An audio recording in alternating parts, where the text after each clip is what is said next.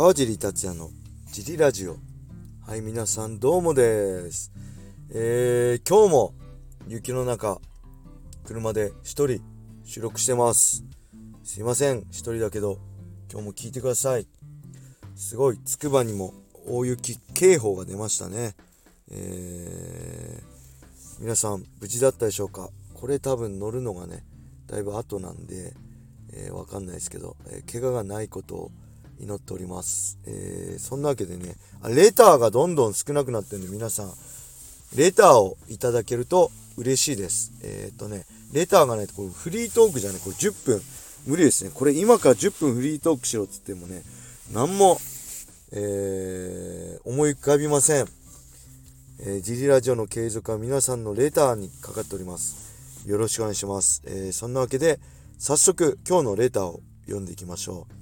えー、いつも楽しく聞かせていただいてます。えー、先日テレビを見ていたら、とある元プロ野球選手がジャイアンツ OB と紹介されていました。えー、その選手がジャイアンツにいたのは、え他球団で活躍した後の数年だったのに、なんか調子がいいなと思ってしまいました。えー、でも、MMA 選手でも1試合しただけで USC 帰りとか、元プライドファイターと言われる選手はいますし、そんなものかなと思い直しました。えー、そこで、川尻選手に質問です。えー、川尻選手は、シュート、えー、プライド、ドリーム、USC、ライジンと数々のトップ団体で戦ってきた世界でも優秀な選手ですが、えー、ご自身で、えー、〇〇ファイターとなる乗るとしたら、どこの団体を名乗りますか？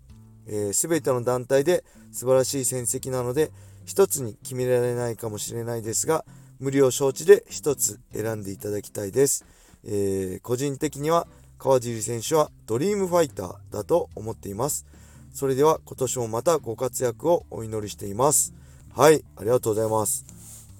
えー、元 K1 ファイターですかね。K1 僕2試合出てるんでね。はい。というのは冗談で、えっ、ー、とね、僕名乗らないですね。僕こういうの好きじゃないですね。あの、元なんとかとかね、うん、全く好きじゃないですね。あの、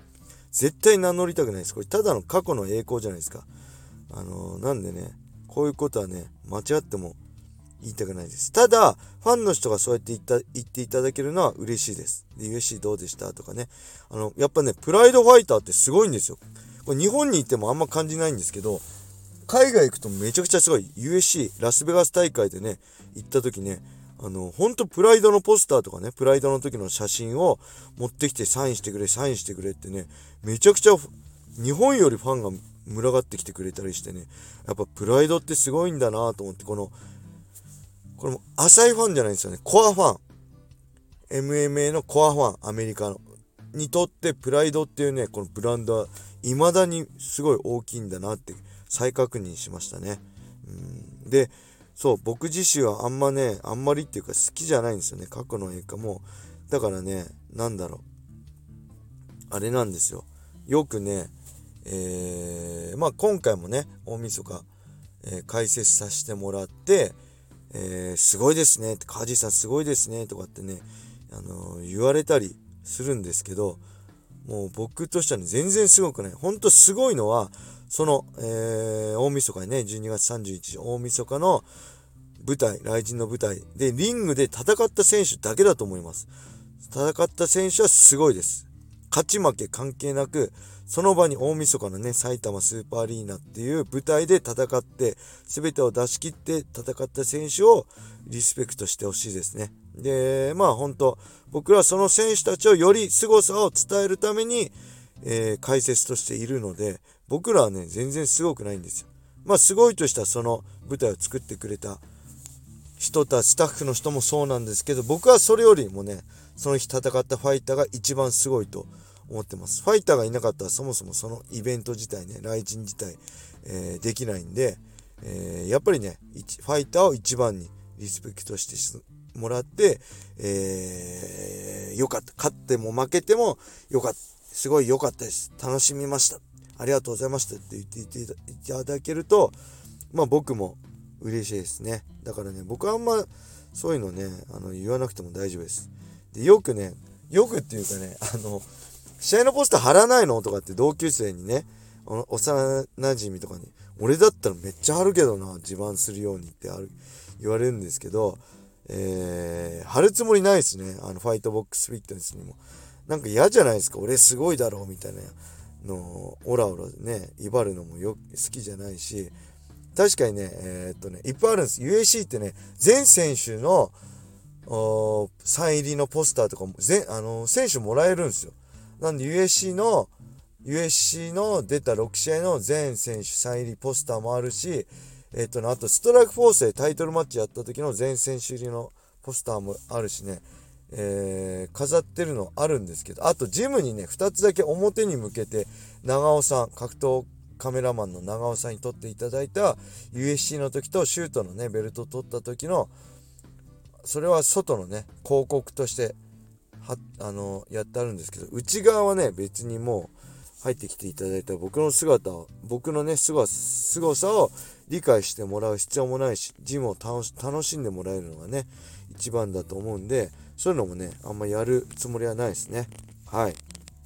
えー、っと、それでは、もう一個いっちゃいましょうか。えー、っと、なんだろう。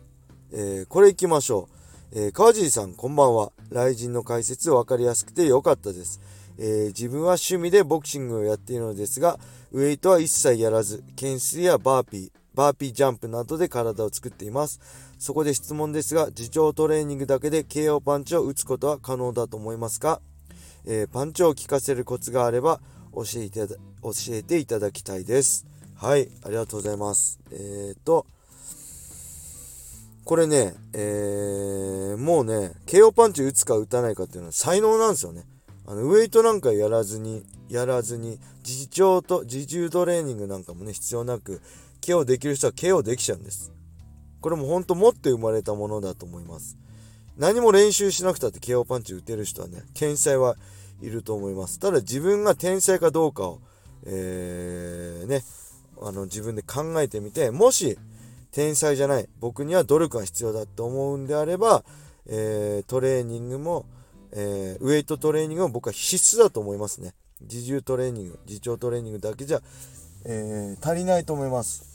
やっぱりね、えー、あれなんです。まあ、車で行ったら、まあ、僕全然車、詳しくないんですけど、車で行ったら、まあ、ウェイトトレーニングで筋力を上げるっていうのが、えー、いわゆる、ん？車の排気量、何 cc っていうのを上げる。ね、軽自動車じゃなくて、大きい字ね、大きい排気量の車に乗る。そうすれば上がるじゃないですか。強くなるじゃないですか。ただそれだけではダメだし、運転テクニックも必要だし、えっ、ー、と、足回りも強化する必要があるんですよね。よく知らない、どあく全く車詳しくないんですけどね。なんで、あの、排気量を上げるにはウェイトトレーニング。ただそれだけでもダメだし、えーと、その、あの、技運転テクニックを上げるために、パンチの技術を上げるためにミッド打ちだったりサンドバッグも必要だし、足回りね、それをしっかりスムーズに、そのテクニックと排気量の大きさをその結果として出すために、えいわゆる体の使い方ですね。いわゆるクイックリフトだったり、体の正しい使い方を、そういう、えー、トレーナーから学ぶ必要もあると思います。どれか一つだけやって、現状からパンチ力がアップするってことは、えー、僕はないと思いますね。それ、全てをバランスよく、えークイックネスとかですよね。体の正しい使い方。ウェイトを見るトレーナーじゃなくて、体の正しい使い方を覚えるトレーナーとかも専門的にいるんで、その辺も含めてね、あの、バランスよく学ばないと、一つのミッド打ちだけやってればいいや。ウェイトトレーニングだけ増やそうとかね。えー、ミッド打ちもっと増やそう。それだけだとね、プロでは厳しいと思いますね。えー、しっかりお金をかけるとこにはお金をかけて、で、ずっと学ぶ必要ないと思うんで、ウェイトトレーニングでも、そういうね、体の使い方を覚えるトレーニングでも、えー、何回か、何回かトレーナーついてもしっかり覚えたら自分でやって、で、また疑問が出たり、えー、ある程度期間が経ったらまた確認のためにトレーナーに見てもらって、そういう繰り返しでもいいと思うし、まあ、お金に余裕があればずっとね、毎週週1とかで見てもらうのもいいと思うんですけど、しっかりね、あのー、ほんと心技体って言いますけど、心も体も技術もね、しっかり、えー、身につけないと、えー、KO パンチ、今よりも強いパンチを打つことはね、えー、なかなか難しいと思うんで、これプロのレベルで言ってますけどね、僕は。はい。なんで、その辺を意識していただけたらなと思います。はい。こんな感じですかね。えー、レターありがとうございました。それではね、今日はこれで終わりにしたいと思います。皆様、良い一日を。またねー。